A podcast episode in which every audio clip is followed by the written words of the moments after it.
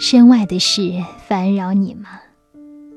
忙里偷闲，再学一些好的东西吧。不要再被外物牵惹得团团转。不过也要当心，别陷入另一个错误：终生苦苦追求而漫无目标，每一个冲动，甚至每一个念头都茫无止归。那些人也是无聊的人。这是马克思·奥勒留和自己对话的一个片段。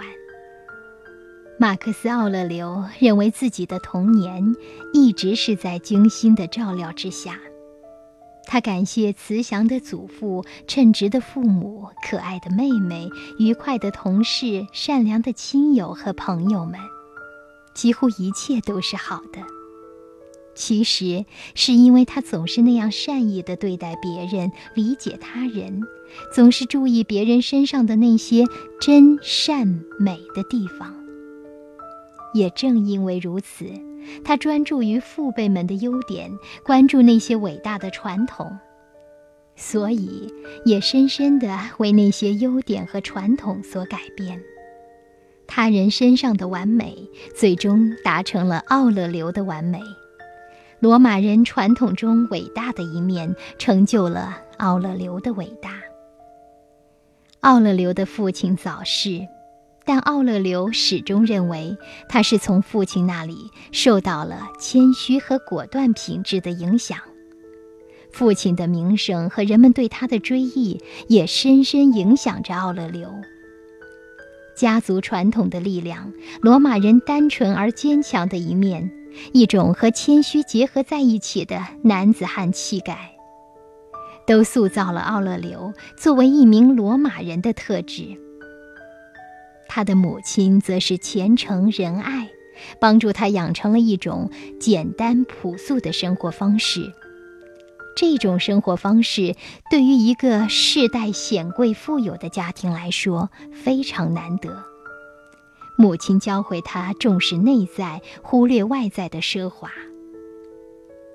让奥勒留感恩的还有他的姑父兼养父安东尼。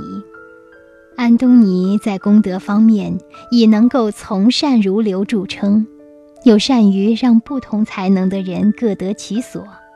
他既不好大喜功，又阻止别人对自己的赞颂和讨好。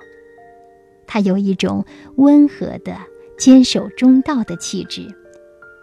他既尊重那些真正的哲学家，也不因各种学说而困惑。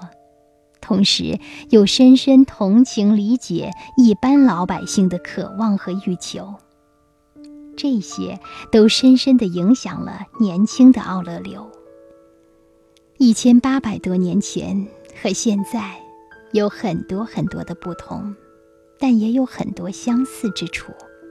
我们同样面临着复杂的社会环境，得应付各种各样的人际关系。那么，奥勒留对人的宽容，他的克己复礼，他的善于汲取别人身上优点的品质，在今天是否依旧具有其价值和光芒呢？当然，你说呢？